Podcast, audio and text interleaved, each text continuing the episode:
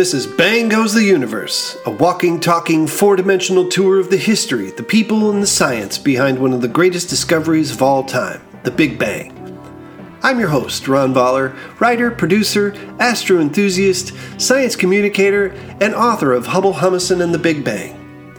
This podcast is an attempt to demystify the science behind Big Bang cosmology by tracing the developments in modern Western thought that slowly led us to our current state of play.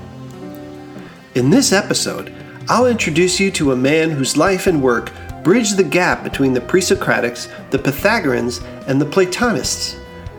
An original polymath whose incredible insights would later influence not just Plato, but also Aristarchus, Ptolemy, and Copernicus. This is Episode 7 Philolaus, Geocentrism Denier.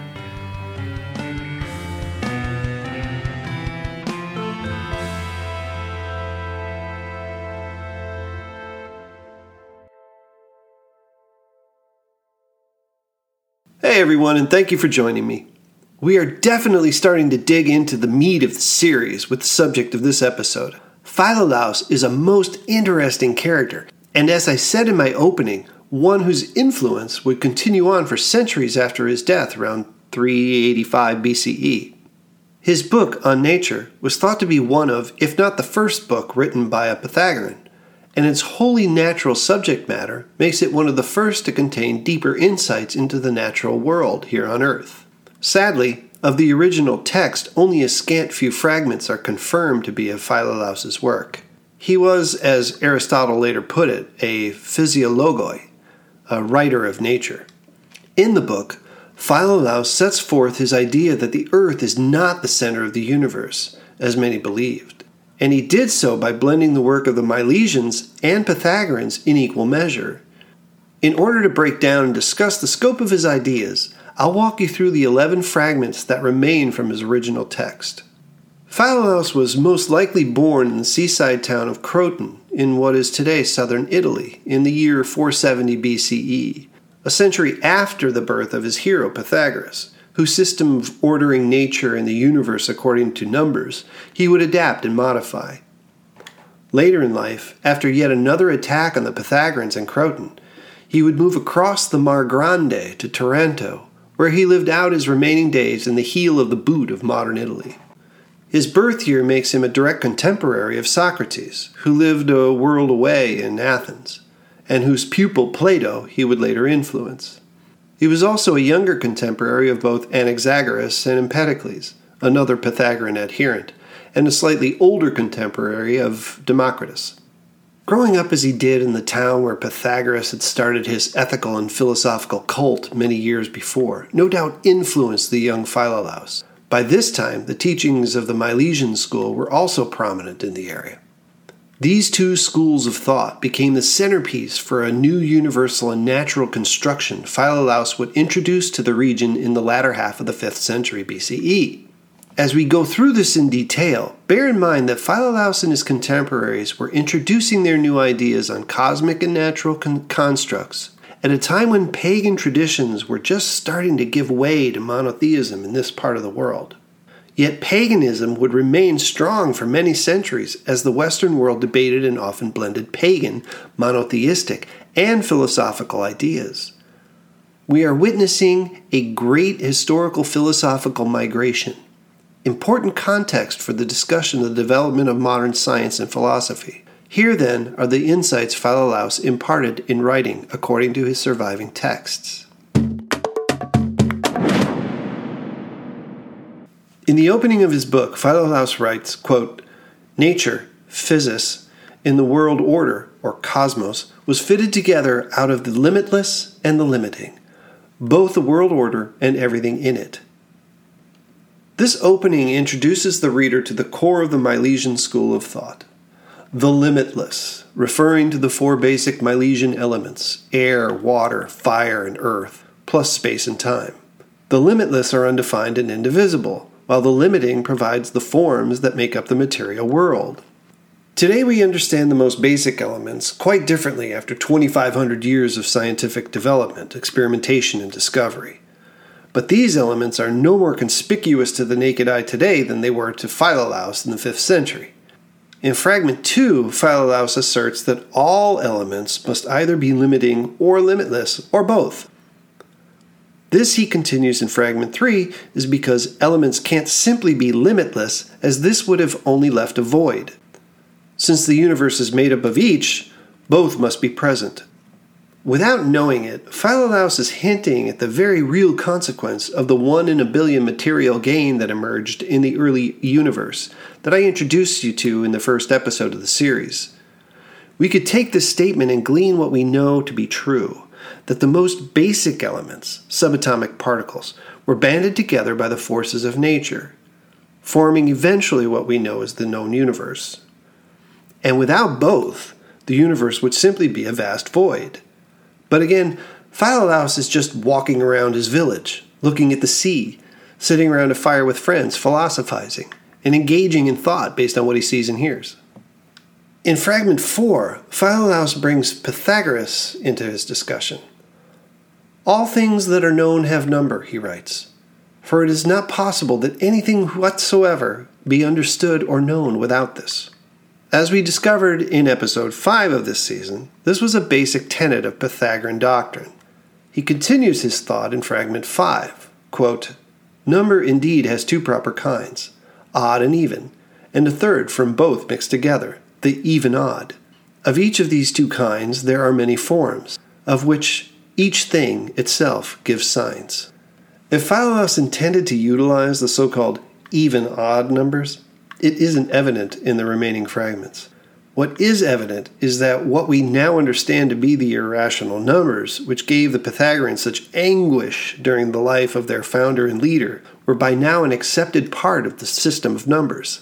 The fact that he immediately ignores the third and concentrates on the other, quote, two kinds in the second sentence is an indication that he doesn't have much use for irrational numbers. But now Philolaus unveils a marvelous and extraordinary melding of scientific philosophy with both pagan and monotheistic beliefs. Once again, he invokes the Milesian school while introducing his own new, highly imaginative, and to my musical ears, quite beautiful arche, harmony. In fragment 6, he writes This is how it is with nature and harmony. The being of things is eternal and nature itself requires divine and not human intelligence. Moreover, it would be impossible for any existing thing to be even recognized by us if there did not exist the basic being of things from which the universe was composed, namely, both the limiting and the non limited. Remember our discussion in episode 2 of the season on ancient stories of creation? In that episode, I talked about the inextricable link between the development of prehistoric paganistic ritual and tradition and the advent of both modern monotheism and scientific philosophy. I can think of no more perfect example of this early step in the evolution in human understanding than that which Philolaus discloses in this statement.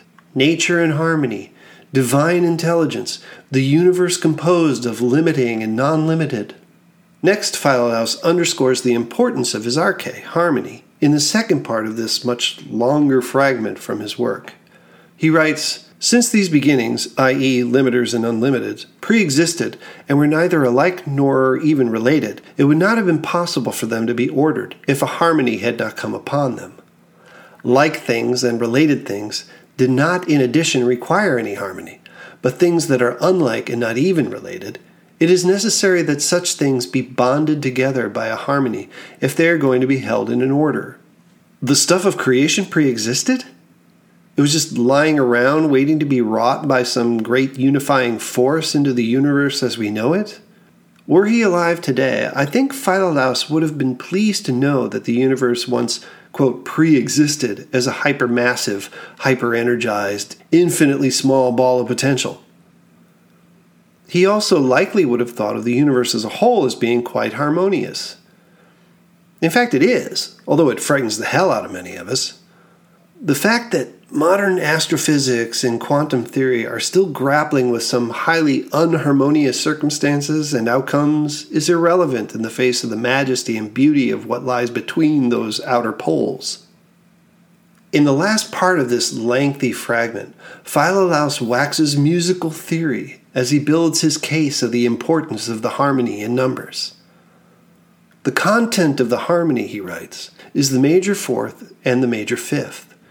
The fifth is greater than the fourth by a whole tone, for from the highest string, the lowest note, to the middle is a fourth, and from the middle to the lowest string, the highest note, is a fifth. From the lowest to the third is a fourth, from the third to the highest is a fifth. Between the middle and third strings is a tone.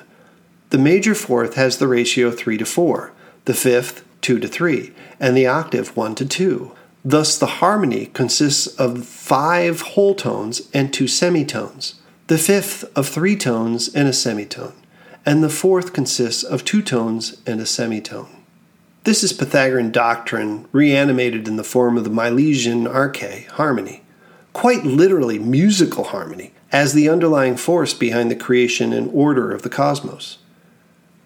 If I may be permitted a pun, this notion of universal harmony, plucked out on the strings of a lyre or lute, strikes a very personal chord with me. Many years ago, as I was first embarking on my writing career, I wrote and illustrated my first book, a children's book called The Adventures of Jude and the Guitar of Galore. I imagine you can still find it somewhere. Anyway, it's about a little boy in a faraway world whose nature is kept in harmony by the proper tuning, care, and playing of a unique and all powerful guitar.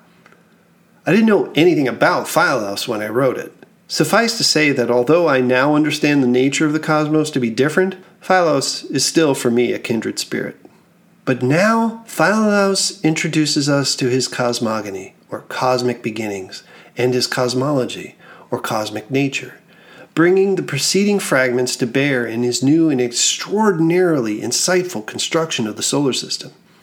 In fragment 7, he writes The first thing fitted together, the one in the center of the sphere, is called the hearth. This is his accounting of the birth of the cosmos. The hearth he named Estia after Hestia with an H, the Greek goddess of the hearth, daughter of Kronos and Rhea, and one of the twelve Olympian deities. The hearth is the center of Philolaus's universe, the house of Zeus, and the mother of the gods. Here again we see the melding of the mythical doctrine of the age and a new, more scientific approach to philosophical thought. I want to stress also that we should interpret the word myth as spiritual teaching and not in the more negative sense, i.e., a falsehood, that it is used today. The unlimited fire, Philolaus continues, was placed in the center of the limited sphere, then united by the harmony to form the cosmos. The fire next drew in time, void, and breath. This idea might conjure in a modern audience the universe in the form of a tickle in the throat of a multiverse, perhaps, that is suddenly and with mighty force coughed out, creating the cosmos. It's not all that pleasant to think of myself as merely debris coughed out from a frog in the supercosmic throat, and we don't get the sense that Philolaus intends anything like a bang of sorts. His appears to be a calm and harmonious creation. But the truly remarkable insight in his construct of the cosmos is that this hearth is the center of the universe and not the earth. This crucial step, while it wouldn't be confirmed for many centuries, nevertheless influenced the scientific debate, theory, and experimentation that would lead eventually to the unveiling of the broader cosmos. To illustrate his idea, Philolaus also included a diagram of his new cosmic order, consisting of 10 concentric rings with a dot in the center. The rings are numbered 1 through 10, starting from the outer ring and ending near the center. The fixed stars, as he calls them, reside outside the sphere, with the hearth at its center. The sun is set in the ring numbered 7, the moon 8, the earth 9, and in new creation, the so called counter earth is 10, nearest the hearth of creation. Though they're not indicated in the diagram, the other four known planets are set on the rings in proper order between the sun and the fixed stars, according to sources. Mercury 6, Venus 5, Mars 4, Jupiter 3, and Saturn 2. Arguments abound for Philolaus's introduction of the so called counter Earth from Aristotle right through antiquity. Was it included to bring the number of rings to a perfect 10, as the Pythagoreans may have preferred? Was it introduced as counterweight to the Earth to keep it in its orbit around the central fire? There's no evidence whatsoever that Philolaus had any concept of gravity, making this a dubious notion at best. Or was it included to explain the occurrence of lunar eclipses, as Aristotle and others suggested? There's some merit in this idea, but I would like to suggest a simpler answer to this debate, and that is that Philolaus may have included the counter Earth to account for day and night. If you look at his diagram, a copy of which you can find on the podcast page of my website at ronvoller.com, you see two versions of Philolaus' spherical cosmos, situated one above the other. The top diagram indicates the position of the Earth and counter Earth at noon, while the bottom diagram indicates the same at midnight.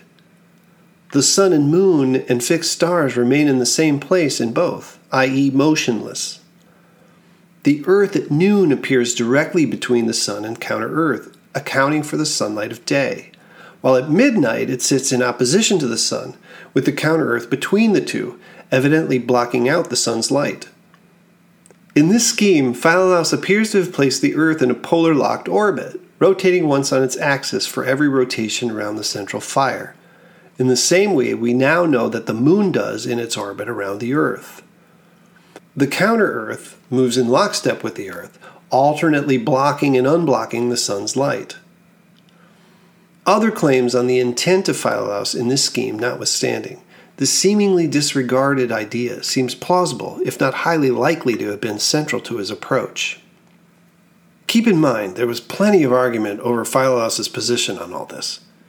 He himself may have regarded the sun and moon as planets in their own right, as many did in that age. Remember Anaxagoras from episode 6, who was one of the first to regard the sun as a star, a highly controversial idea at the time. Philolaus also believed that a great fire existed beyond the fixed stars and set them alight, and that the sun was a transparent sphere that transmitted the faraway fire's light and heat to the earth, an idea that was aligned with Empedocles. Furthermore, in the second century of the Common Era, Ptolemy would produce what became the most highly regarded universal model, and it would put the Earth at its center. Furthermore, in the second century of the Common Era, Ptolemy would produce what became the most highly regarded universal model, and it would put the Earth at its center.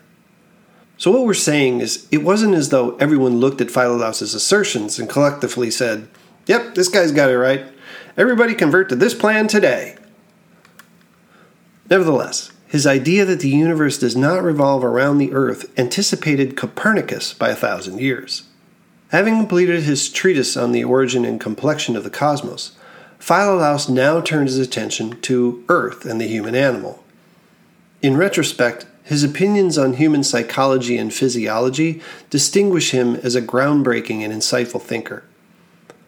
Although his adherence to Pythagorean numerological theory would be upended in time, his ideas on human thought and perception are worth a quick look as they pertain to the evolution of science and philosophy as a whole.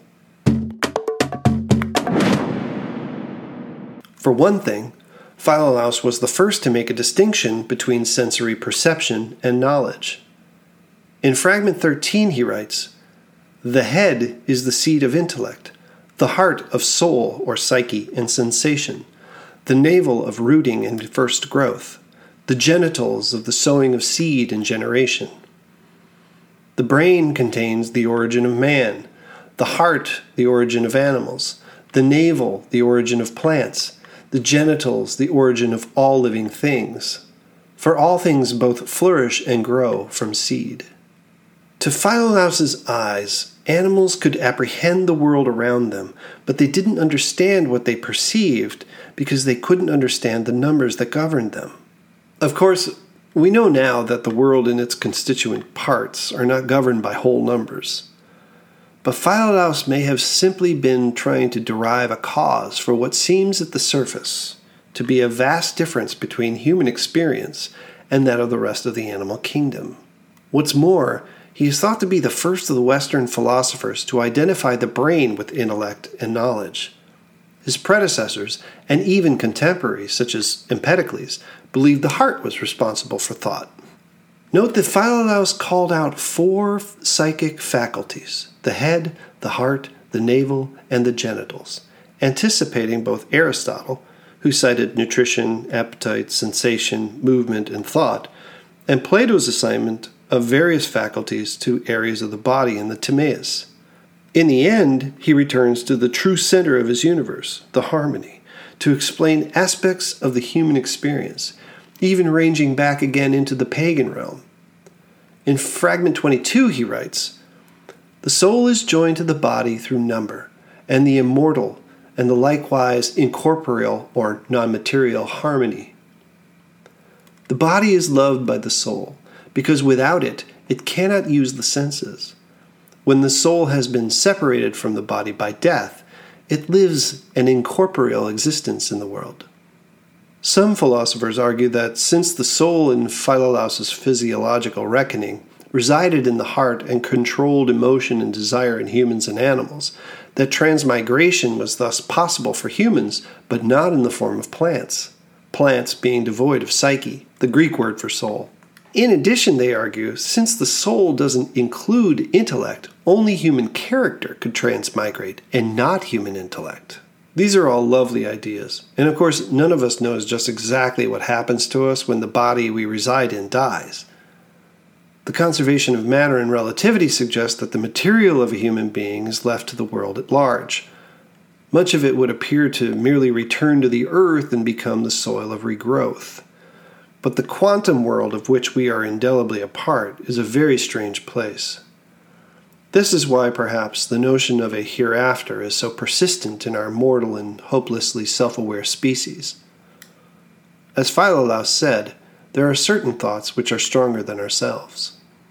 Nevertheless, the ideas he put forth in Fragment 22 depart from his Pythagorean teaching, which placed reincarnation in human or animal form.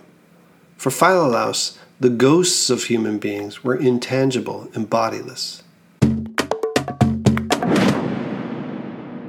Philolaus, the first to recognize Earth as not being the center of the universe, would influence the likes of Aristarchus of Samos, Ptolemy, and Copernicus, who called his ideas the first of a kind leading to the heliocentric model. He was seen by Aristotle who frequently cited Philolaus's system of limiteds and unlimiteds, along with the role of number and the central fire in cosmic creation, as the leading figure of the Pythagorean school. Although their system of numbers ordering his revolutionary cyclic orbit around a central fire produced by an animating harmony would prove incorrect, his work and that of Anaxagoras would be picked up by Aristarchus in his own prescient work on the universal system. A dyed in the wool pre Socratic, Philolaus saw nature as an orderly system and made it his business to define it. In doing so, he began what was a slow shift away from the long held belief that the earth was the center of the universe, while adhering to the ideals and traditions of his day, which included the Greek notion of logos, or divine order.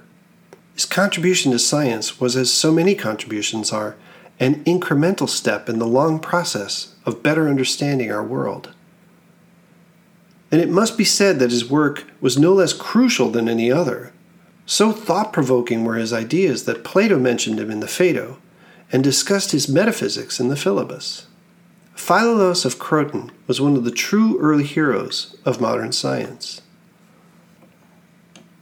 In our next episode, we'll discuss the life and work of two men who were among the last of the pre Socratics and whose prescient insights about what Anaxagoras called the unseen world predicted one of the great fundamental characteristics in all of nature. That's coming up in episode 8 Leucippus and Democritus Derive the Atom. Thanks for joining me. Likes and subscribers are most appreciated. So long for now.